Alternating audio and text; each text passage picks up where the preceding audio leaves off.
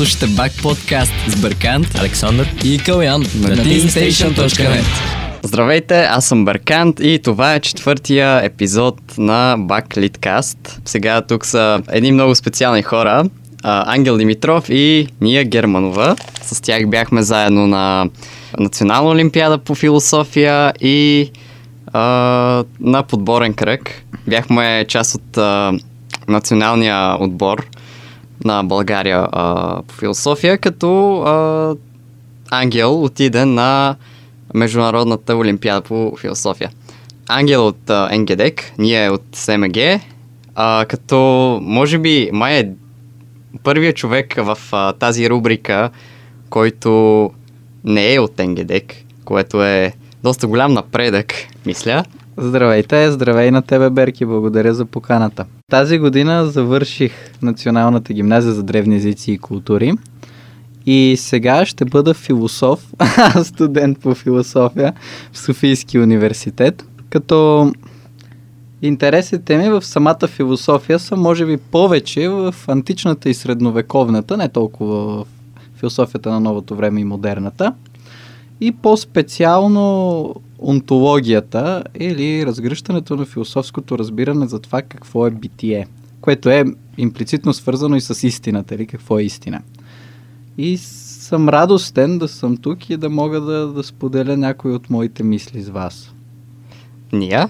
Аз съм Ния, сега завърших СМГ и потенциално ще уча социология една година. Но всъщност а, съм тук и се занимавам с философия по някаква абсолютно чиста случайност. И интересът ми в нея отново по същата тази случайност беше разпален. Той може би не се корени в нещо конкретно, колкото цялостно начина на разглеждане на света, именно чрез м- как да го обясня, по един много по-определен начин, който философията, един много по-определен подход, който философията дава, който всъщност помага на хората и на света цялостно да изграждат нещо много по-ценно, което може би днес сме забравили. Добре, а как решихте да се занимавате с философия? Ами, моите първоначални интереси не бяха точно в а, философията, бяха в богословието и те продължават първо да са там. Обаче в един момент се оказа, че осмислянето на онова, което е дадено във вярата, изисква и някаква последователност, някаква методичност и някаква яснота за самия себе си. При мен до голяма степен, как казах, е резултат на чиста случайност. А, отидох на школа, която на теория трябваше да бъде нещо коренно различно, без да исках се оказах на място, на което се преподаваше философия. Първоначално имах голям проблем с разбирането. Чисто езика беше една преграда за мен. И не само, но някаква част интуицията ми беше заинтересована и откриваше себе си в нещата, които бидаха обсъждани. И със всеки изминал път, в който повтарях тази ужасна случайност, а, всъщност се оказа, че това се превърна в някаква моя много голяма страст. И постфактум изградихме нещо като малко общество в нашето така насочено училище към математика и науки. Всъщност ние си бяхме една общност, която поддържаше себе си именно чрез наклона към философията. Да, и всичко това, което казахте, пак потвърждава факта, че а, философията в днешно време а, не умира, както казват. А, нали, за разлика от това, което казват няко, някои хора. Какво бихте казали вие? Дали философията умира ли? Да. ами, не знам, аз принципно бих питал първо как умира, количествено или качествено. Защото мисля, че качествено умира.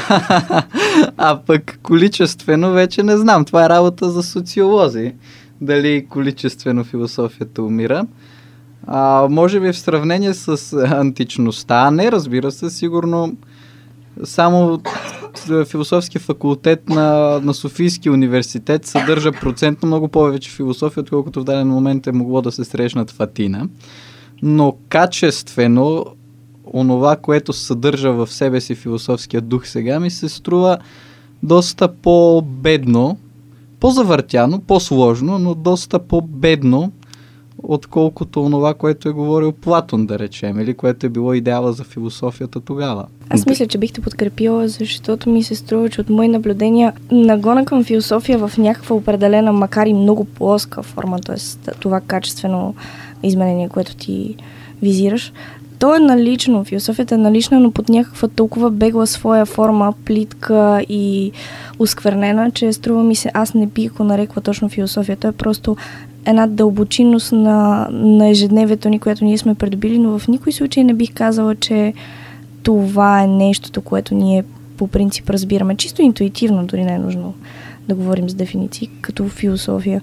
Много неща биват казани по завъртян начин, както каза ти, а, и звучат така, сякаш е нещо м- нещо смислено, нещо дълбокомислено, но в крайна сметка фактите са такива, че ако погледнем назад към това, което наистина се е случило в философията, ние в момента просто гледаме повърхността на нещо много дълбоко и сякаш е, дори не смеем да стъпим вътре в нея. Избягваме го по някаква незнайна за мен причина и се свеждаме единствено до това да говорим красиво, но без да казваме нищо.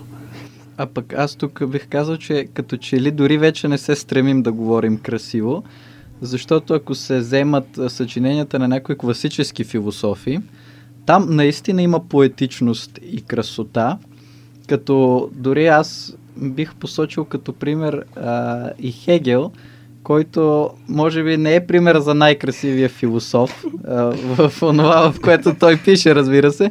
Обаче в книгата си Феноменология на духа, която е и неговият пролез в а, философията, той казва, а, има една глава, която е заглавена Изгревът, нали, в която той посочва, рисува една словесна картина на изгрева и случващото се в човешкия дух подобно на изгрев. Ето това е една много дълбока философия, в същото време красива, с красива форма. Докато ако сега някой чете представители на аналитичната школа, а, като Карна, Фрегия и така нататък, той не просто ще се очуди колко по-плитко е, той просто би видял колко по-некрасиво е. Те дори не се стремят към към това да кажат нещата си красиво. Това, това е показателно. Струва ми се, че ти до някаква степен говориш и за по- поетичност на идеите, не само на самия език, който се използва. Аз по-скоро казвам това, че формата е, има налична по някакъв определен начин, но съдържанието да, може би, не знам, вътрешната красота е липсва. Но някъде съм съгласен с вас за това, но а, нали, като имаме предвид, като вземем предвид, че ние имаме а, доста голяма история на философията, вече около над 2000 години, бих казал. Или 3000, ако броим и философите преди Христа и преди Древна Елада. Струва ми се, че философите на 21 век, а, нали, в философията на 21 век се разглеждат а, теми, които много повече засягат социологията и политологията което ми се струва, че е породено най-вече от факта на нали, глобализацията а, и по-бързото свързване на хората. Така, както чуваме, дори, дори в реклами, в книги и така нататък да се казва, светът стана по-малък. И може би и заради това. Ами това, че светът е станал по-малък, защото се опознава реално големината му и това, че сега сме много по-глобални, според мен не означава и, че философските идеи са идентични. И нали, когато говорим за това, че в съвремието философията като такава, или по-точно онова, което се счита за философия, има някакъв качествен спад в него. Аз нямам предвид всички движения, а ония, които са по-познати, да речем Бъртранд Ръсел е, е доста по-познат от, да речем, Дитрих фон Хилдебранд, обаче Бъртранд Ръсъл според мен е едно много по-плитко явление, отколкото фон Хилдебранд. А естествено, ето самият фон Хилдебранд пише една книга, що е философия, в която той се опитва да обясни същността на философията, като в предговора заявява, че неговата книга всъщност е началото на една война с неопозитивизма, порожденията на Виенския кръг и така нататък. Впрочем, Дитрих фон Хилдебрант е представител на Мюнхенската феноменологична школа, която е реалистична. Нали? Тоест, а, тя пък е против някои идеализми, като на по-късния Хусаро. Така че искам да кажа, че философията също не трябва да се свежда сега до едно или две или три имена, въпреки че си прав, глобалния свят предполага много по-лесен пренос на идеи, за жалост повечето от които лоши, да си настоя на негативността, като съм почнал така. И ето, модерността е такава, че може би главният хоризонт, мащабът, който е зададен на философията, е предимно политически. Не е религиозен, както е бил при Платон, а защото не е напразно в неговата идеална държава философът е начало, защото философът съзерцава благото. Напротив, сега е политически, обаче политически опразнен от божественото, от Бога, което означава, че философията или истината на философията се поставя малко под съмнение, оставя се в лапите на мажоритарния вод. И тук философията се изражда и малко в някакъв ефтин популизъм. За много дълго време и постфактум струва ми се просто се пренасяме все повече и повече към един материализъм цялостно, който съответно повелява и този поглед към политиката все повече и повече и този поглед въобще към нещата по един много по-практически начин, който отнема оная красота, която, за която Ангел говори.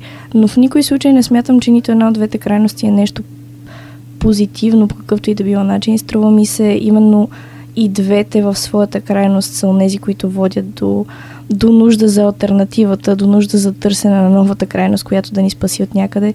И, и в моменташното състояние на този материализъм, на цялостно преглеждане на нещата, като аз би го казала на интерес. На интерес, на практическо приложение, на, на прагматизъм. Това цялото нещо, поне според мен в даден момент ще ни изиграе лъжа шега, защото то резултира именно в един вътрешен опадък на човека, който след това той ще усети като липса и това наистина ще го заболи и то по такъв начин. Говорейки за човека, говоря за хората като цяло, разбира се. Това ще го заболи по един начин, по който той отново ще има нуждата да търси своята, ако щете да го наречем вяра, ако щете да го наречем просто вътрешния му свят. Да, т.е. тази изгубена идея, а, онова, което в 21 век се губи за а, разлика, нали, за разлика от, а, от миналите времена в философията, би могло да се възроди, тъй като самият човек ще изпита потребност от това. Ами, 21 век е много малко време, нали? Това са 19, да, вече 19 години. години. То не е имало време да се разгърнат много различни неща от 20 век. Цялото оплоскостяване и, нали, както ние го нарече някаква материализация, нали, обръщане към някакъв материализъм е по-централен за 20 век. А, 19 век, напротив, пък се появяват някакви спекулативно-онтологически движения, както ги наричат. Във Франция има, в Германия се появяват а, реалистични школи, т.е. ориентирани към едно познаване на реалността, не свеждането и нито към субекта, т.е. към познаващия човек, нито дедуцирането и към някакви огромни системи, а така едно много по-скромно и бих казал скрупулозно изследване на, на даденостите, които човек има в опита си, духовен и телесен опит. Но пък от друга страна, това разединение в философията, то винаги го е имало. Има го Платон, има го Епикур, има ги стоиците, има го и Аристотел. Но пък там наистина става дума за война. И това, че е имало едно понятие за истина, оня хоризонт, за който споменах, е означавало, че имало смисъл. Имало е защо тая война да бъде водена. Имало е защо Аристотел да, да пише против стоиците, които не казват, а не стоиците, прощайте, софистите, които не казват истината. Имало е някакъв свещен дълг към истината. Сега, ами истината е демоде. Никой не, почти никой не се интересува. Дори философите, ако генерализираме, не се интересуват много от истина. И това, че повечето изследвания са такива плоски, го показват. Те не се интересуват от някакви истини, кой знае какви, камо ли от истината.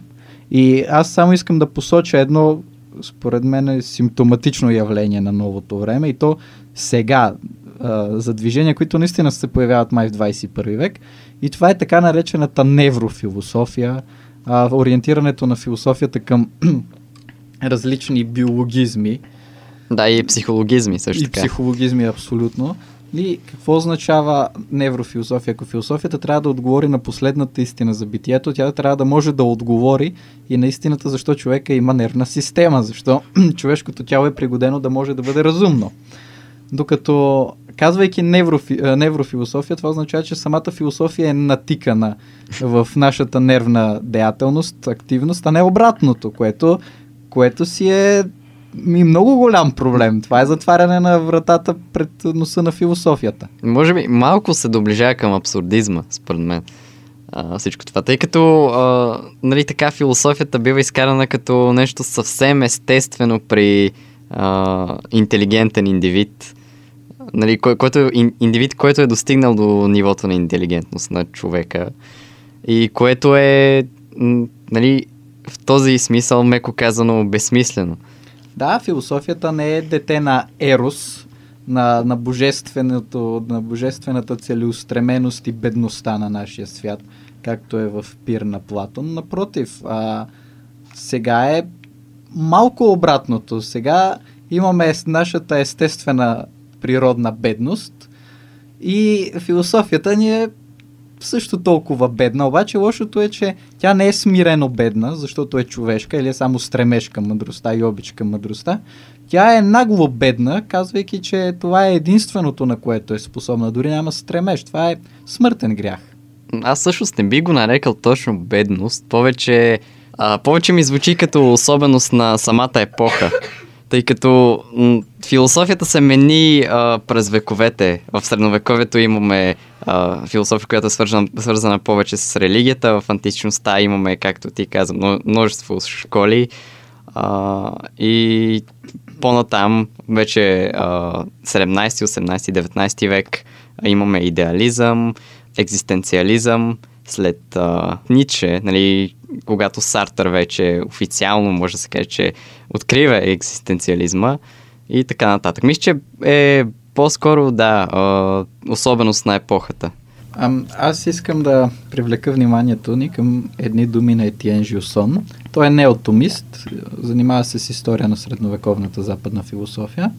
И той казва, че християнската философия, или нека кажем така, средновековната европейска философия, се развива 13 века. И това е горе-долу така. Значи с а, първите свети и полит, римски, с а, Ориген на изток, защото той ги включва към това наследие на Европа. След това свети Василий Велики, разбира се, свети Августин до, до свети Тома от Аквино, да речем. А, всичко това е едно развитие. Разбира се, през средновековието имало много спорове и те продължават да речем доминиканци и езуити още спорят и до ден днешен за свободата, какво е свобода. Или пък а, доминиканци и францисканци още спорят за това Бог непосредствена даденост, дат, датум, дали е непосредствен датум на, на нашия интелект. Има място за такива спорове, но те имат едно общо пространство, в което да водят този спор – имат терминологията, която, както казва Жилсон, изгражда на 13-14 века. Имат всичко. И е особено интересно човек, ако чете Ориген, който е в началото на 3 век, и след това чете, да речем, Дън Скот, който е 13 близо 14 век, или беше направо 14, не мога да си спомня сега, но мисля да е 13 срещу 14. Когато ги чете, той може да усети дълбоката разлика. Това са 13 века опит и наистина има тежест този опит.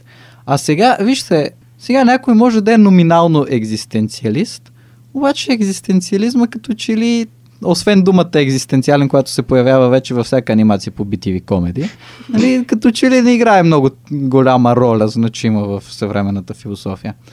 А, аналитичната традиция също се разпада на, на много школи с много направления. Въобще, така да се каже, няма необходимия опит тая нова философия. Тя се разпада, тя няма един свод. Има мнения. А както знаем още от Платон, мнението е изчадие. То, то не е законно роден син. Мнението а, не е истина. Мнението не е знание. Няма просто каквато и да е дълбока метафизическа верифицируемост. То се разпада. Това, че нямаш истина, такава, която вече да бъде налична по някакъв начин, не че изобщо е това нещо, нали, някакъв може да се каже, но някаква истина, която да бъде достатъчно тежка, че да може да бъде прията от хората като цялостно възприятие за света като основа на, на света като такъв, то за да имаш подобно нещо, това дете вече трябва да е израснало. Ти описваш едно състояние на едно малко дете или може би тинейджър, който е безкрайно объркан и което, нали, което не знае още какво се случва, събира мнение, опитва се да, да набави нова и нова информация и има различните гледни точки по въпроса и се опитва всячески да направи най-доброто решение само за себе си. И наистина, каквото и, каквото и да си говорим в момента, струва ми се, дори ако погледнете хората навън, хората цялостно са леко объркани, времето е някакси леко объркано, но това е подобно на, както казвам, един тинейджър, който е объркан и още не знае на къде да поеме, още не е взел собственото си решение, защото не е видял достатъчно от света. И говорим за нова философия, такава на новото време, но новото време те първо е настъпил в известен смисъл имайки предвид, че миналите 13 века, за които говорихме за средновековната, а, нали, 13 века са ужасно много време, а ние колко сме имали? Сегашното ни време, колко време е имало, за да, за да може да, да научи и да, да има нещо по-стабилно, то те първа ще се развива, те първа ще става все по-солидно, ще, ще може да казва една истина, която да е по-голяма от миналата и в това си качество тя също като всяка друга, като всяка такава по-голяма промяна, ще и трябва известно време преди да може да каже нещо наистина. В момента, каквото, каквото и да направим, каквото и да прочетем, каквото и да си говорим тук, струва ми се няма да можем да кажем нещо солидно, нещо ясно за сегашната философия, освен може би наистина наклона, който тя поема. Ами на мен ми харесва много този оптимизъм, че след 13 века ние, обръщайки се назад към 1900-та година или 1950-та и 60-та, бихме казали, че това е началото на една философия, която израства подобно на средновековната и връзва цвят и то хубав цвят. Обаче, гледайки сега отношението на новата философия към пак казвам, оная нова философия, която е наистина, наистина нова, доколкото това е възможно, но която се мисли за нова, а именно да речем аналитичната традиция, екзистенциализма, доколкото още има някакви сериозни, големи, значими представители, които могат да бъдат отделени. Дори не знам как да нарека, да речем, философията на Дерида. Той е към, към какво направление спада? не знам. А, постмодерната философия, там Лиотар, Делос, нали, мен малко ме притеснява цитатниченето им, обаче, т.е. те могат да правят някакъв поглед назад към античната философия, могат да правят дори опит за, или пък може и реален поглед към средновековната философия, но някак ми се струва много параванно. Струва ми се като една фасада от цитати, не усещам духа, който може да се усети в авторите на миналите епохи. Докато всеки човек, който чете Свети Августин или чете Свети Тома Аквино, може спокойно да проследи мисълта на Платон и на Аристотел. Въпреки 13-те века разлика а, или 5-те века разлика, човек може да види една продължаваща се а, традиция. Докато сега нито е може да е убеден в традицията, нито пък може да повярва, че съвременните течения са някакво гениално ново порождение на човешката мисъл, защото това не е вярно. В по-голямата част от случаите просто не е вярно. А е заемка, непряка, недиректна, от а, моменти на минали философски школи. Речем, никой не може да каже, че до Сартър или до Габриел Марцел или до Киркегор никой не се е интересувал от надеждите и от чувствата на човека в този свят, от неговия отговор към собствено човешките проблеми. Това не е възможно. По-склонен съм да се съглася с а, мнението на Ния относно, относно развитието на човечеството, тъй като а, да, то все повече а, започва да прилича на м- един тинейджър, който е в, а, може би, средата на пубертета си. А... На мен ми прилича на жена в критическата. Не, едва. Не, не на тине. Ами малко сме стари да сме си а, в а, тинейджърските години. Не, това са... Нали, бихме говорили... Нали, говорим за едни а, 3-4 хиляди години, което е а, твърде малко, може би, твърде малко. И а, в момента сме изправени пред а, много големи препятствия, нали, като въобще човечеството е изправено пред много големи препятствия, повече от а, всеки друг момент преди това. А, освен това, хората а, са, нали, човечеството е много по-свързано, както казах в началото. Така че а, и този бърз прогрес а, за 200 години, който сме постигнали, всичко това ни се отразява изключително а, така странно, може би. А, и така ние губим самия път към истината. И просто а, най-вероятно, това, което можем да очакваме е, че човечеството, след като измине достатъчно време, за да, м- за да достигне една, една линия с този прогрес, т.е. да се изравни с самия прогрес, а не прогреса да го изпреварва, както се случва сега. А, когато стане това, мисля, че и философията ще бъде а, много по-осъзната и ще бъде и общо взето човечеството ще бъде много по-мъдро, отколкото а, преди. Ами аз ще си позволя една критическа бележка за това, че наистина 3-4 хиляди години не е много, особено ако повярваме, че зем... Вселената е на около 14 милиарда, а пък ако сложим и вечността, нали, естествено, че 3-4 хиляди години не са много, но в тия 3-4 хиляди години ние имаме различни моменти. Нали? И ако видим, че на 12 години едно дете е много по-разумно и съзнателно и вследствие на някакво лошо влияние в неговите 18 или 19, то е по-малко разумно и по-малко внимателно към себе си, по-малко прозорливо, това а, говори лошо за неговия духовен път. А сега, чисто, може би погледнато вече от гледна точка на философията, прогресът на нито една точна наука не може да измести от масата философията. А, това би могло да се случи само ако разбирането на философията е едно просвещенско, и то да речем стил Пол Анри Холбах, едно абсолютно материалистическо разбиране, където, или пък и Хопс го определя, като разбиране на телата. Тоест философията да се занимава с описване на телата, т.е. най-добрите философии са теоретичните физици. И това е допустимо мнение в философията, но това не го прави вярно мнение. така че на мен ми се струва, че ако философията е една истинска разумност, едно истинско търсене на истината, тя може да гледа през даден, данните на точните науки, но това, че ще открият някой хормон, който до сега не е бил известен, няма да означава, че е, не съществува душа или че не душата дава растеж на тялото. Това би означава, че е някакъв субстрат, някаква субстратност вътре в тялото. Тоест, какъвто и да е научен ни прогрес, той не може да попречи на философското развитие, да го забави, или пък да превърне философията в нещо, в което тя не е. Така че аз призовавам не към възрастване, а към покаяние.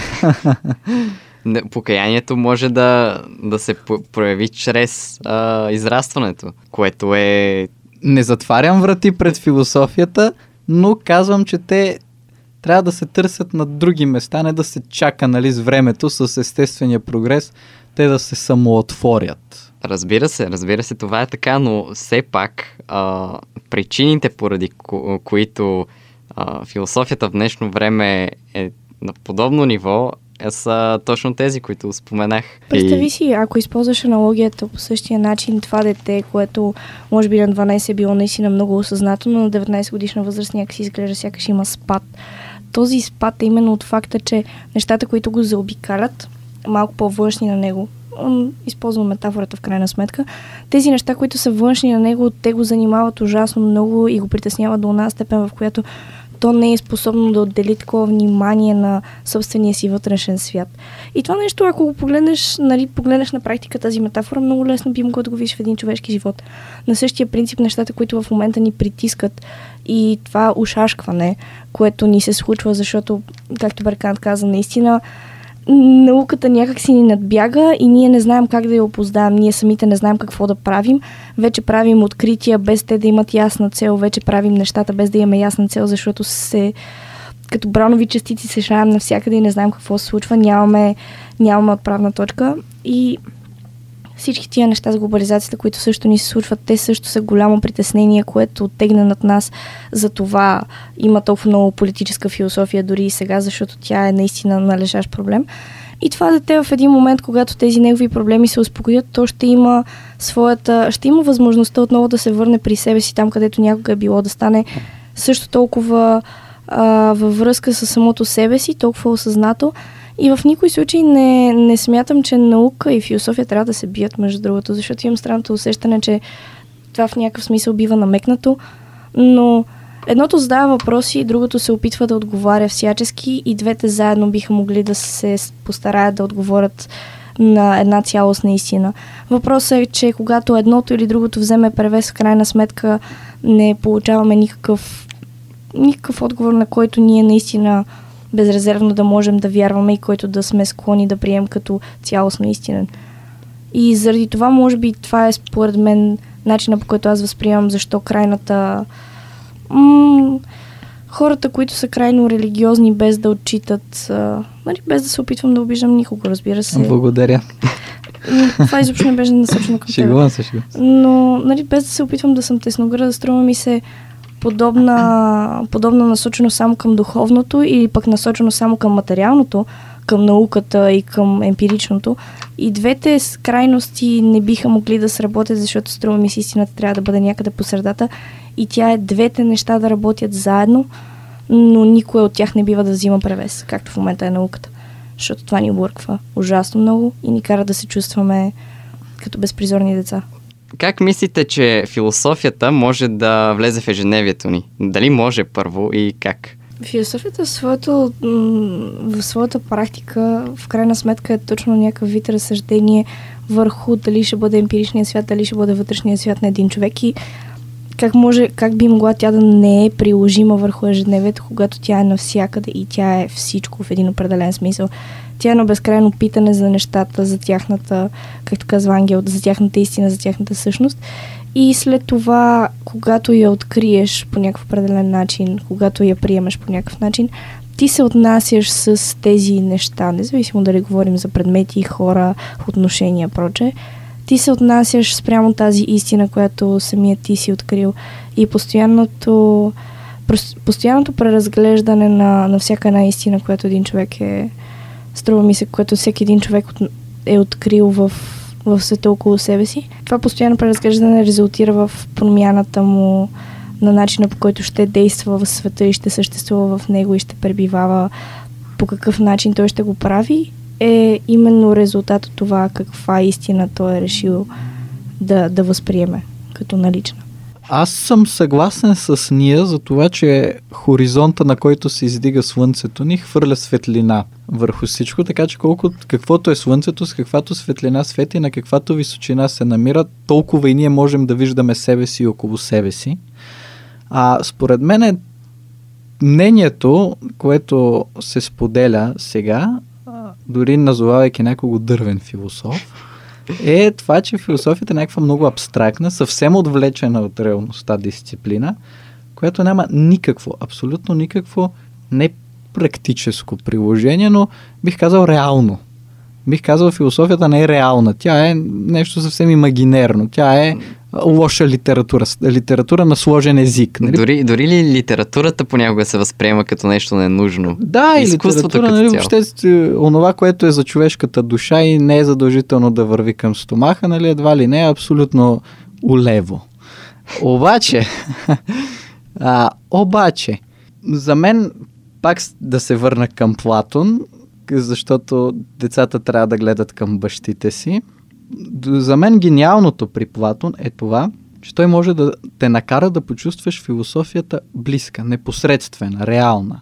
Гениално е в диалога Менон, когато Сократ привиква един роб и, и роба успява да, да просто започва да смята някакви сложни математически неща, бихме казали. Започва да смята. И, и Сократ казва, ето, той не е учил, обаче го може. Нали? Тоест да покаже истинското, разумното, скритото в човека, да покаже духа на човека. Или нима много трудно или непонятно пише а, в диалога Пир за любовта, какво е любовта, като, като единяваща сила, като стремеж към единство, като стремеж към извисяване. А, или когато, мисля, че в Федон или Федър казва това, че философията трябва да превърне битието ни в дом. Точно това трябва да направи философията, да отвори света, битието за човека, така че човекът като човек да се почувства у дома си в това битие. Химията и физиката не правят точно така. Микровълновата печка, която е плод на физиката, способства това да се почувствам уютно в някакъв смисъл. Обаче философията трябва със своята непосредственост да разкрива очите на духа, да му показва истините, да го накара да се почувства осъзнат. Ти, ние каза преди малко за детето, което е загубило баща си. Когато говорихме за онова, т.е. или родителите си, когато продължихме оная аналогия, че през израстването детето се губи и ти кажеш, ние сега сме малко в състоянието на деца без родител.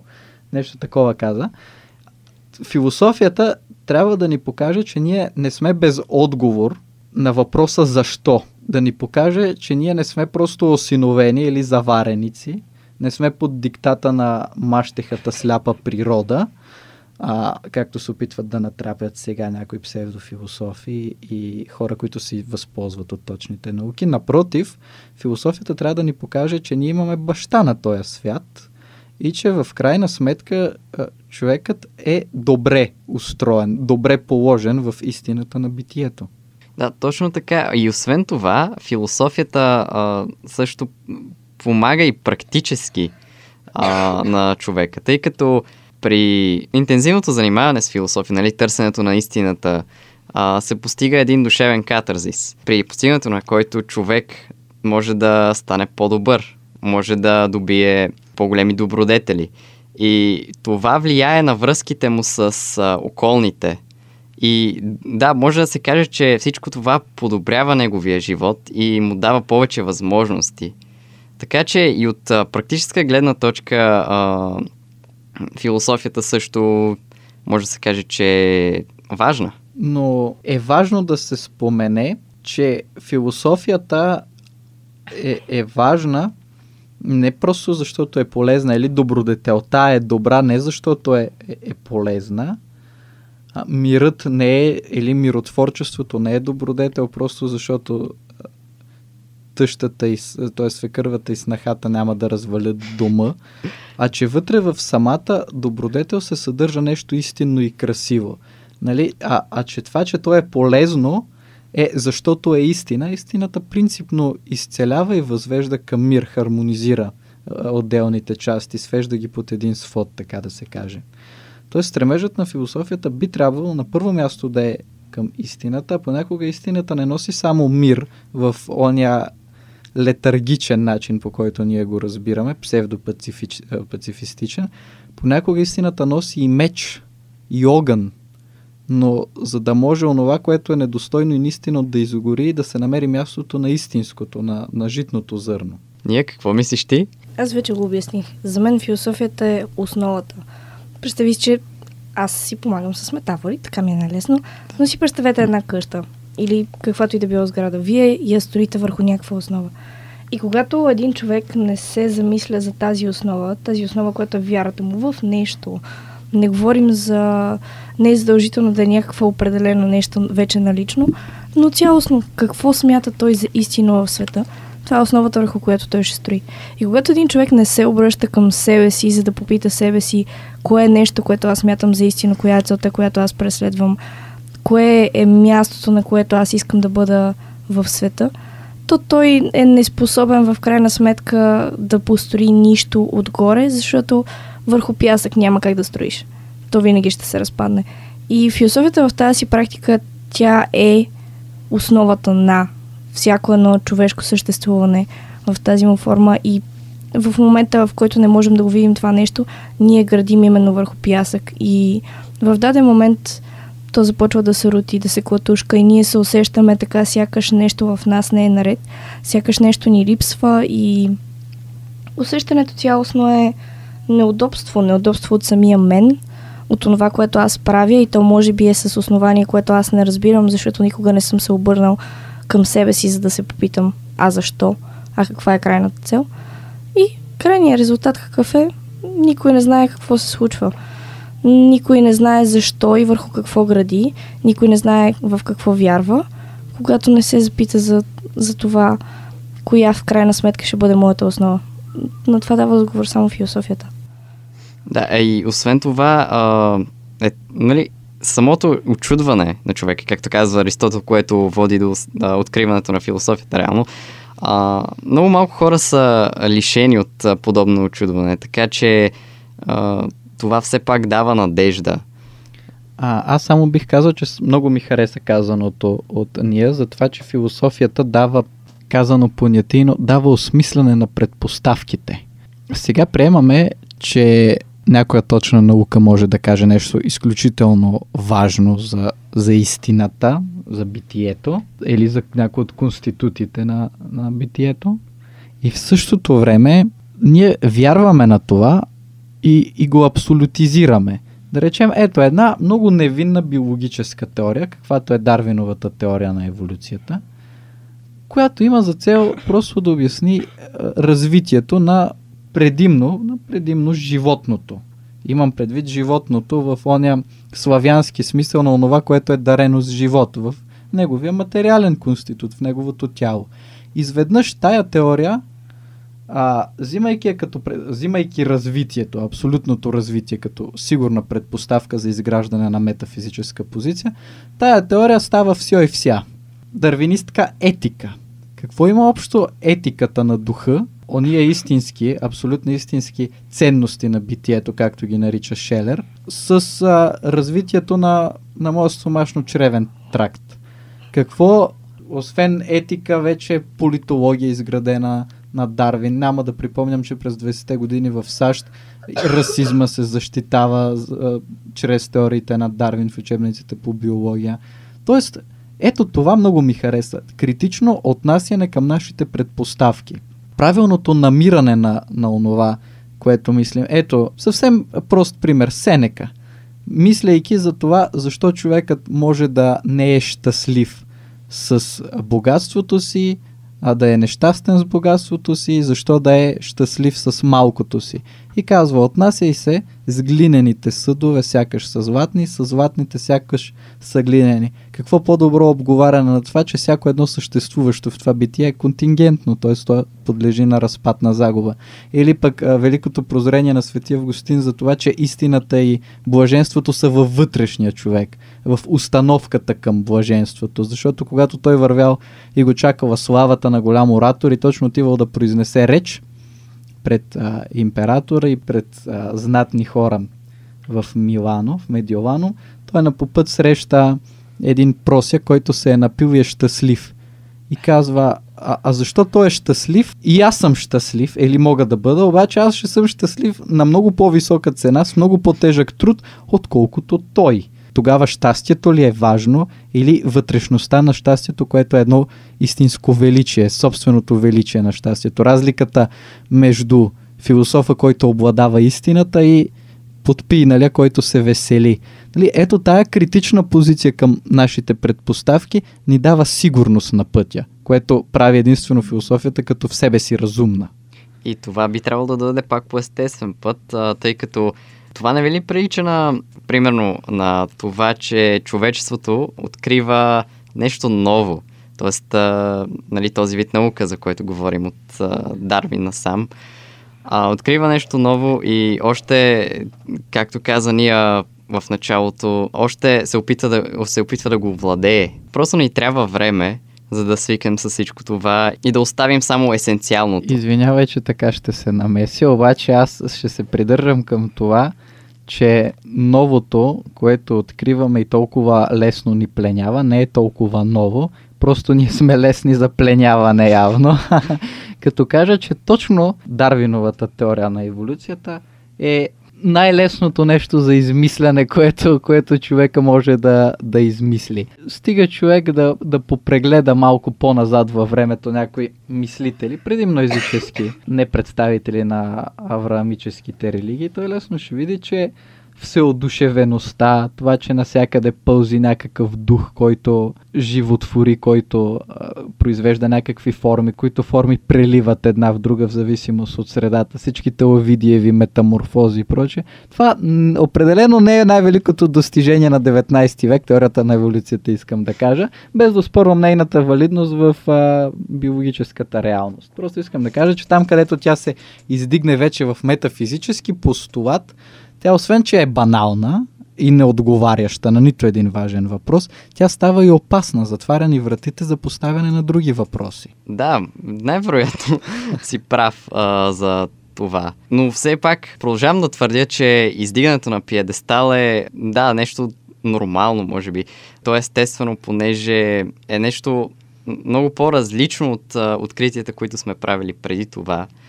И да, както каза, човечеството е много лесно за пленяване. Преди да свършим с разговора, искам да ви попитам първо за философите, които най-много са ви вдъхновили и после за книга, която бихте препоръчали. Въпросът кои философи са ме вдъхновили е сложен, защото много са ме вдъхновявали. Едните положително а, да продължа да бъда философ като тях, другите отрицателно да не бъда философ като тях. Да говорим за за положителните. положително. Първият философ хронологически, който ме а, вдъхнови и впечатли, това беше Барух Спиноза с неговата етика. Това беше първата философска книга, коя, до която се докоснах. След това а, беше Николай Бердяев, хронологично. И на трето място струва ми се, че беше точно Платон да речем три имена мога да кажа. А книгата, която бих препоръчал на всеки, това е изповеди на Свети Августин, Конфесионес, в която толкова ясно си личи как философския гений а е, е съвсем житеен, е една реална болка на, на душата, щастие на душата, отговор на душата. Просто как философия и душа са едно и също. Мисля, че мога да дам адекватен отговор, но за толкова доколкото нечистата съвест на Сартър е нещо, което в моя живот цялостно беше... Настъпи голяма промяна в резултат на четенето на, на тази негова идея. И също така Кант. Цялостното разглеждане на разума в някакъв определен смисъл беше достатъчно близко до интуицията ми, че просто изговори нещо, което аз сяк, сякаш усещах сама в себе си. Може би това са двамата, които бих казала, че имат някакво особено значение за мен самата. Не цялостно за всичко, но може би за тези конкретни идеи. А, що се отнася до книга, аз ще се придържа малко към по-нормалното и ежедневното и ще кажа елегантността на таралежа, защото тя е книга, която именно дава храна за душата по един лек философски начин. Има приятен философски привкус, който може всеки един човек в уюта на своя собствен дом да усети едно такова стопляне на това, което струва ми се в момента у всички ни е изстудяло. А аз само бих добавил, че току-що ние много ме вдъхнови, защото за първи път виждам младо момиче вдъхновено от Кант. О, Гледай са! То Да, беше велико четене това нещо. Ами, вдъхнови ме. ето си и много четене. Да, аз бих предпоръчал а, Маснави на Джалаладин Руми, наричан още и Мевляна. Той е средновековен философ. Това, а, с което се занимава е религия, софист, а, ислямски. И общо взето, замисъла, с която е написана книгата е любовта между хората и любовта на човек към Бог. И това как а, чрез любовта между мен и другия, аз мога да достигна до самата истина. Като обичам несъвършеното, мога да един вид да достигна по-висок стадий а, на любов, отколкото ако обичам само а, съвършеното. Понеже любовта все пак е нещо, което е, както пише и в а, Библията, а, любовта не умира, тя, тя е нещо абсолютно и вечно. За разлика от Киркегор, който казва в Или Или, той казва, а, когато а, е погледнал нали, с очите на възрастен към света и е видял това как функционира човечеството, просто се е засмял. Започна да се смее и а, от тогава не е спрял. Аз бих казал, че ако погледнем в дълбочината на всичко това, в дълбочината на ежедневието, в дълбочината на а, дори най-обикновените неща, които правим, а, у нас би се породил един плач на радост и тъга, което мисля, че би открило нашата истинска същност. А, благодаря ви за това, че гостувахте в а, този литкаст. Последни думи? Надявам се последни само за литкаста ти. а, благодаря аз за поканата и за търпението на и твоето и на слушателите и се надявам да сме казали нещо наистина добро.